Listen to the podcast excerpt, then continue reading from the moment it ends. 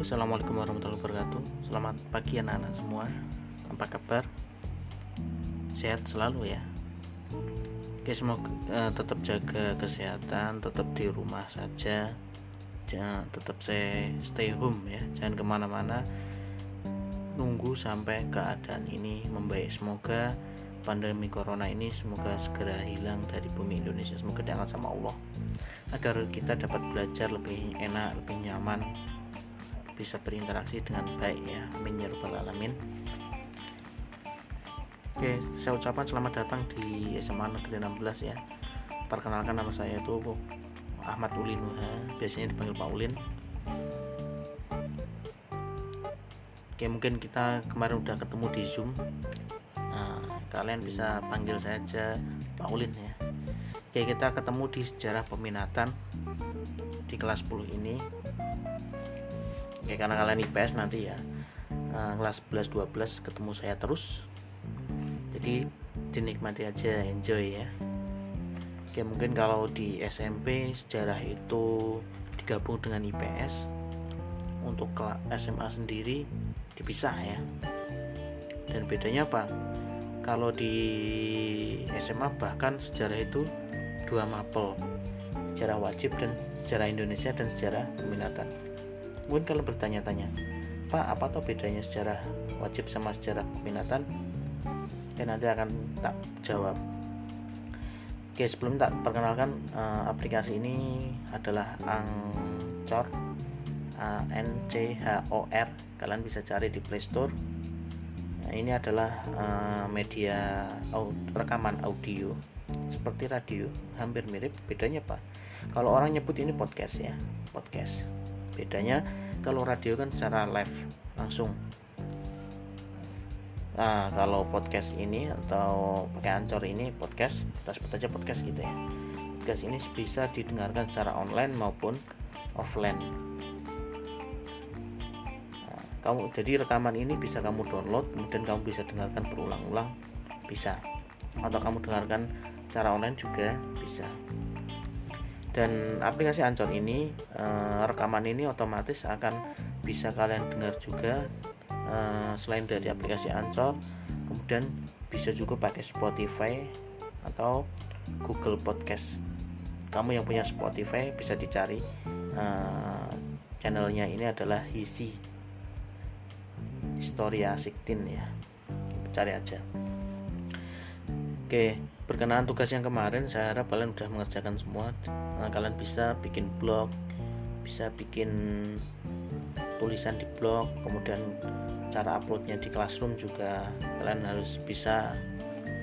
Kalau belum bisa kalian bisa uh, lihat tutorial yang udah tak Paulin kasih di menu tugas itu di bawahnya udah tak lampirkan video tuh atau kamu bisa juga buka uh, YouTube-nya Paulin nama channelnya Ulinuha ID Ulinuha ID kamu cari aja di situ ada tutorial bikin blog kemudian cara uploadnya ke uh, Google Classroom ya. Begitu. Oke setelah ini ya, kita lanjut ke materi ya. Silahkan kalian siapkan uh, buku sama pulpen untuk nanti mencatat-catat. Kemudian tugas juga ada di akhir rekaman ini jadi pastikan kalian dengarkan dengan baik. Untuk mendengarkan sendiri kalian bebas kamu bisa sambil pakai headset kemudian pakai speaker juga boleh. Uh, sambil nyantai-nyantai juga boleh ya karena bentuknya rekaman. Pak kenapa kok pakai rekaman Pak? Uh, mungkin ke depannya nanti sekali kita pakai telekonferensi video conference pakai Zoom kayak kemarin atau pakai media yang lain Google Meet dan sebagainya sesekali.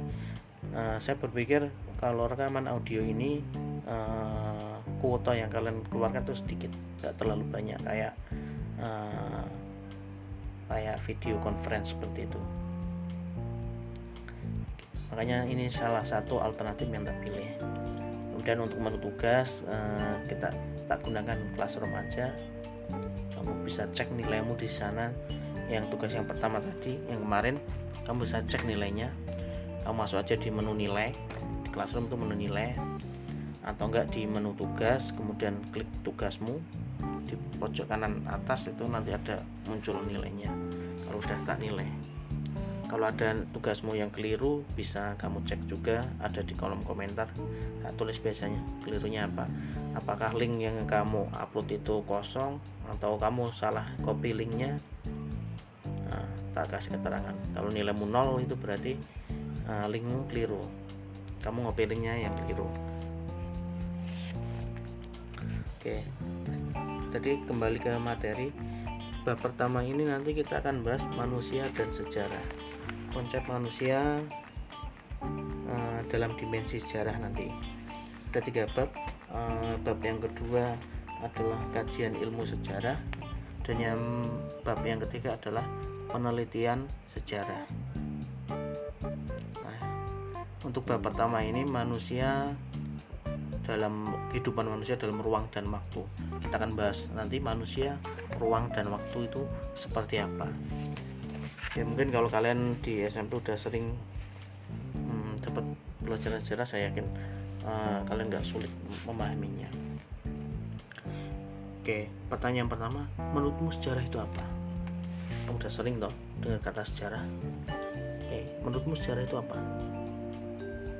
Ayo coba mikir sejarah itu apa?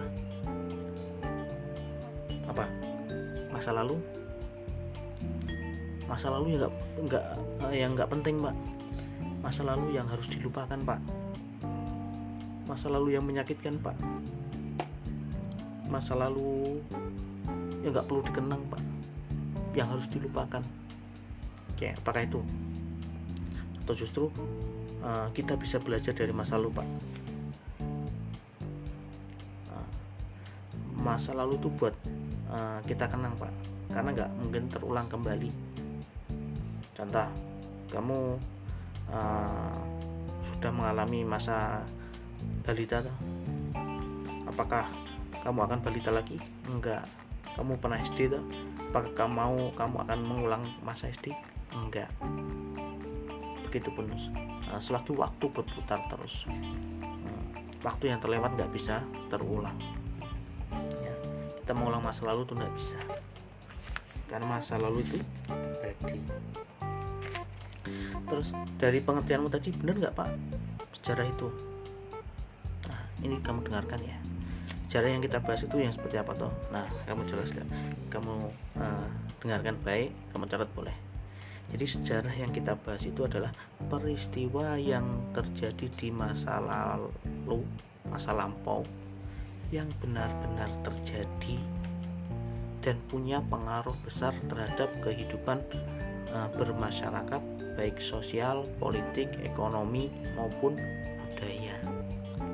Jadi yang punya pengaruh besar terhadap kehidupan uh, politik, ekonomi maupun budaya. Jadi peristiwanya harus satu syaratnya.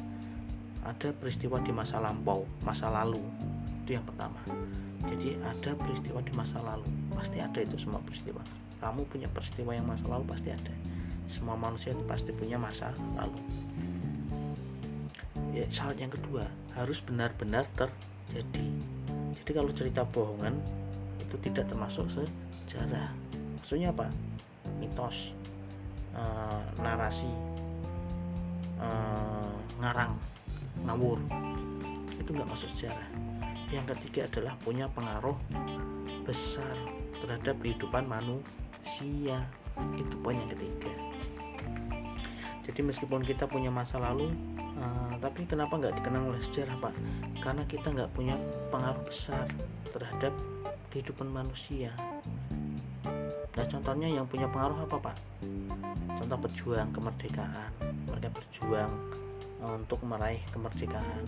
Pak Karno Pak Hatta Bung Hatta uh, dan tokoh-tokoh yang lain Syahrir dan sebagainya banyak sekali. Itu mereka punya pengaruh yang besar manfaat yang besar terhadap kehidupan manusia. Makanya mereka dikenang oleh sejarah. Kalau kamu mau dikenang oleh sejarah kamu harus punya manfaat yang besar terhadap kehidupan manusia. Nggak harus dalam hal politik harus jadi presiden baru dikenang. Enggak kamu punya prestasi yang membanggakan Indonesia membanggakan man, kehidupan manusia. Itu juga termasuk akan kena. Contoh uh, pengarang lagu Indonesia Raya siapa? Biar Supratman. Dia punya pengaruh dalam bidang uh, lagu. Pengaruhnya besar dinyanyikan oleh seluruh warga Indonesia.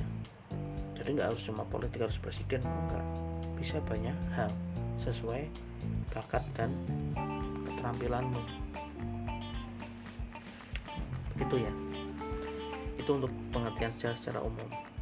Kemudian sejarah itu dari bahasa apa toh pak? Oh macam-macam. Dalam bahasa Inggris apa namanya? History. Bahasa Yunani historia. Bahasa Arab saja notum dan itu punya arti yang berbeda. Beda. Dalam bahasa Indonesia sejarah. Oke, dalam bahasa Arab sejarah itu hmm, berasal dari kata saja rotun yang artinya pohon sil sila. Nah, dalam bahasa Indonesia pun sama pohon dan silsilah juga kenapa sejarah kok disebut pohon silsilah pak? Dalam bahasa karena uh, awal mulanya itu adalah untuk menulis silsilah raja.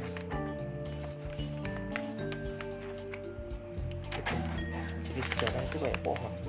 Jadi punya akar batang kemudian nyabang nyabang nyabang begitu. Untuk menelisik masa lalunya. Contoh Ali Ali bin Abi Thalib Ali Thalib bin bin bin bin bin untuk keturunan raja pun sama. Ada Sultan Hamengkubuwono 1 2 3 4 5 6 Sultan Pakubuwono 1 2 3 4 5 Amangkurat 1 2 3 4 5 karena dulu sejarah itu banyak uh, digunakan itu oleh anggota kerajaan oleh anggota kerajaan. Oke. Okay. tokoh banyak juga yang mengartikan uh, sejarah. Ada bapak sejarah itu the father of history Herodotus. Uh, kemudian juga uh, untuk pendapatnya dari bapak sejarah Herodotus itu pendapatnya adalah sejarah itu tidak berkembang ke arah depan dengan tujuan pasti melainkan bergerak seperti garis lingkaran yang tinggi rendahnya diakibat oleh keadaan manusia. Jadi mau di bagaimana sejarah itu tergantung manusianya. Kemudian kalau sejarawan uh, Indonesia itu ada Purwo Darminto kemudian ada Muhammad Yamin dan ada tokoh juga Ibnu Khaldun kalau menurut Muhammad Yamin sejarah itu suatu ilmu pengetahuan yang disusun atas hasil penyelidikan beberapa peristiwa yang dibuktikan dengan kenyataan. Jadi sejarah itu ilmu pengetahuan. Wah, bagus sekali menurut Muhammad Yamin. Yang ilmu pengetahuan yang disusunnya itu lewat penyelidikan. Nanti kita akan bahas bagaimana menyusun sejarah melalui penyelidikan yang dibuktikan dengan kenyataan. Itu kata Muhammad Yamin betul sekali. Jadi sejarah nyusun sejarah itu nggak salah-salah untuk menelitinya itu nggak salah harus melalui uh, penelitian penyelidikan yang mendalam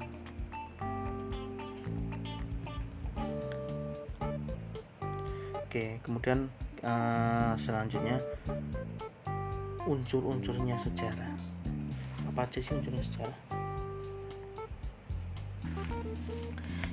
Oke kalau kita ngomongin sejarah pasti uh, nggak terlepas dari peran manusia. Jadi unsurnya sejarah itu pasti yang pertama adalah manusia. Ada tiga ya unsurnya. Yang pertama itu manusia kemudian uh, ruang dan waktu. Tiga itu manusia ruang dan waktu.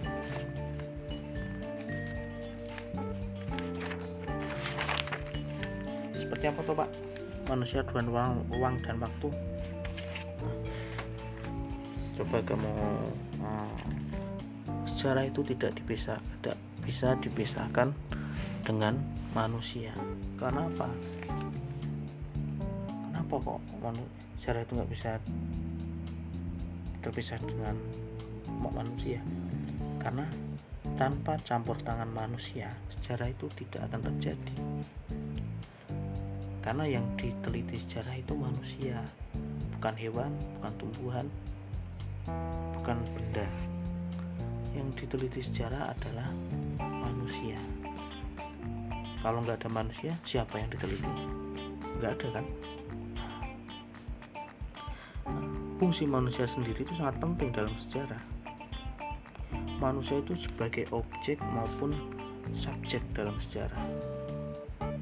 Jadi, jadi pelaku utama dalam sejarah itu adalah manusia. Kalau kita ngomongin tumbuhan kan ada ilmu khusus namanya biologi. Kalau kita ngomongin bumi ada geografi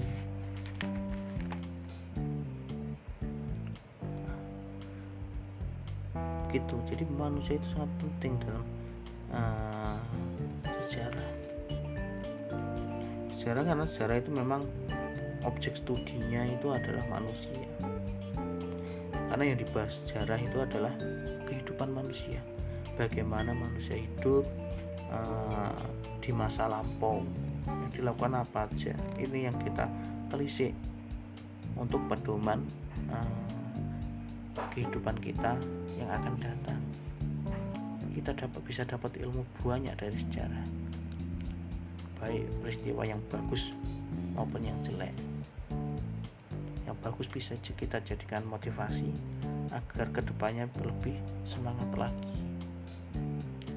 Oke kalau peristiwa yang lalu yang jelek-jelek itu kita bisa jadikan uh, pengingat agar tidak terulang kembali. Agar tidak terulang kembali.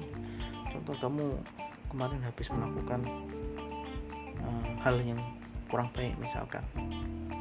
Kamu lagi jalan-jalan di, di dekat kebun tetanggamu itu kayak ada lihat mangga bergelantungan kamu pakai sendalmu kamu angkat ke atas eh ternyata tanpa sengaja mangganya jatuh. Kamu ambillah mangga itu. Baik nggak itu? Enggak baik. Kalau ketahuan tetanggamu gimana? Dimarahin tuh. Dan hari ini jangan kamu ulang lagi. Karena itu perbuatan tidak baik. Mencuri ini. Mencuri mangga itu contoh kecilnya. Jadi buat pengingat kita di masa yang sekarang uh, agar tidak terjumus terhadap kesalahan masa lalu. Kalau contoh baik kemarin contoh uh, di lulusan SMP kemarin atau MTS kamu dapat uh, peringkat satu. Itu contoh pengalaman baik itu di SMA ini kamu jangan sampai turun kamu harus lebih semangat lagi agar dapat peringkat satu lagi dan peristiwa-peristiwa baik inilah yang dapat memotivasi kita untuk masa yang akan masa yang sekarang dan yang akan datang. Oke, yang kedua konsep ruang. Ruang kelas, ruang tamu, ruang tidur, ruang dalam sejarah. Menurutmu apa itu? Ruang itu apa? Apa? Ruang itu tempat. Ya, tempat. Tempat terjadinya peristiwa atau kejadian sejarah. Tempat terjadinya peristiwa sejarah itu namanya ruang Oke, ketika kamu mengalami sesuatu pasti ada tempatnya toh di mana itu. Contoh, uh, kamu habis misalkan uh, naik sepeda sampai de sampai depan rumahnya si Budi adalah kamu kesandung kerikil jatuh. Kita kamu kemarin jatuhnya di mana? Di depan rumahnya si Budi di jalan pasti ada tempatnya loh iya tempatnya di mana? Ruangnya di mana? Di jalan depan rumahnya si Budi. Nah itu artinya adalah konsep ruang tempat terjadinya peristiwa sejarah. Contoh realnya. Peristiwa uh, proklamasi kemerdekaan. Itu tempatnya di mana? Tempatnya ada di depan rumah Bung Karno di Jalan Pegangsaan Timur nomor 56 Jakarta jadi lokasi atau tempat berlangsungnya proklamasi proklamasi itu ada di depan rumahnya Bung Karno nah ini konsep ruangnya ruangnya itu ada di depan rumah Bung Karno oke gampang ya bedakannya Oke, yang ketiga adalah konsep waktu. Konsep waktu. Tahu tuh waktu? Apa itu waktu? Bahasa gampangnya begini. Waktu itu adalah kapan terjadinya suatu peristiwa. Jadi peristiwa sejarah itu kapan terjadinya? Waktunya kapan? Ah, dan waktu itu bisa berupa detik, menit, jam, hari, bulan, tanggal, dan lain-lain. Jadi bisa berupa jam berapa, menitnya kapan, detiknya kapan, kemudian bisa hari apa, bulan apa, tahun. Itu adalah konsep waktu. Contohnya apa Pak? Contohnya contoh real aja ya. Contohnya peristiwa tadi kita masih bahas proklamasi. Waktunya kapan itu? Tanggal 17 Agustus tahun 1945 terus tanggalnya itu tanggal bulan tahun ya jamnya jam berapa jam 10.00 contoh realnya begitu. Contoh waktunya. Sekarang kalau contoh manusianya jadi kan manusia itu nggak bisa terlepas dari sejarah. Contoh manusianya apa? Contoh peristiwa proklamasi kemerdekaan. Kalau contoh manusianya adalah orang-orang yang terlibat dalam uh, peristiwa itu siapa aja kalau peristiwanya proklamasi ya berarti uh, yang membacakan proklamasi siapa? Di situ ada hadir Bung Karno, Bung Hatta, kemudian pengebar benderanya ada Luhut, kemudian Latif, kemudian ada yang dinyanyikan juga lagu Indonesia Raya. Di situ banyak yang hadir. Nah semua yang hadir dalam peristiwa itu adalah yang termasuk konsep manusianya. Manusia yang hadir di situ yaitu itu konsep manusia dan sejarah. Oke itu tiga, tentang tiga konsep ya. Dan tiga konsep ini tidak bisa dihilangkan dalam sejarah karena tiga-tiganya itu saling berkesinambungan saling berhubungan berkaitan sama-sama pentingnya oke. Untuk pertemuan kali ini ya, sampai sekian dulu ya. Kita akan lanjut lagi minggu depan. Oke untuk tugasnya nah, ini kalian dengarkan baik-baik ya. Cukup sederhana kok simpel aja.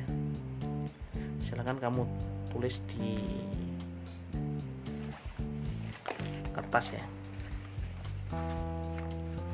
Atau di oke di, di kertas saja terus kertas bikinlah silsilah keluargamu silsilahnya ya. Dari kamu saudaramu berapa kemudian nama ayah ibumu ke atas itu kayak nanti kayak pohon silsilah itu kamu bisa browsing aja contohnya. Kayak dari mulai kamu ke atas dan melebar sebanyak-banyaknya sejauh-jauhnya. Contohnya gimana pak? Contohnya begini bikin namamu. Contoh Budi. Budi punya saudara berapa? Lima. Ani Anu Ana ini. Nah, kamu tulis begitu saudaranya Budi. Jangan saya Budi. Terus Budi sebelahnya begitu kasih garis. Kemudian nama bapak ibu di atasnya kasih garis. Ayah Budi ibu Budi. Nah, ayah punya saudara berapa? Tulis sebelahnya. Misalkan tante Budi tante Om kamu tulis. Dari ibu saudaranya berapa? Kamu tulis. Nah saudara ayah ibu punya anak berapa? Kamu tulis. Kasih garis. Itu kalau ke sampingnya ya. Kalau ke atas berarti kakek nenekmu dari ayah bersiapa namanya? Kakek nenekmu dari ibu siapa namanya atasnya lagi kakek buyut berarti ya. Buyutnya kakekmu dari bapak siapa? Buyutnya kakekmu dari ibu siapa? Ya setinggi tingginya ya. Kamu bisa tanyakan ke orang tuamu hmm, untuk menelisanya ya kamu tulis di kertas begitu buku. Kemudian kamu foto. Nah fotonya kamu upload di blogmu ingat ya foto di upload di blog. Nah kamu upload di blog kemudian kamu posting kasih judulnya silsilah keluarga. Keluarga siapa? Namamu begitu. Keluargamu. Kamu posting linknya kamu copy dan kirim pastekan di Google Classroom di menu tugas. Menu tugas pilih tambahkan link tambahkan lampirkan. Nah, pilih yang link paste di sana. Setelah kamu paste jangan lupa klik serahkan atau kumpulkan di tombol bawahnya itu. Oke, setelah itu kasih komentar di kolom komentar. Kasih nama sama absen. Begitu cukup mudah ya. Waktu pengerjaan adalah kita kasih waktu cukup empat hari ya empat hari untuk mengerjakan. Oke begitu tugasnya simple. Kalau kurang jelas nanti bisa tanya saya lewat WA boleh. Lewat grup lewat grup aja tanya kalau kurang jelas. Oke terima kasih. Sampai ketemu lagi pertemuan yang akan datang Assalamualaikum warahmatullahi wabarakatuh. Salam historia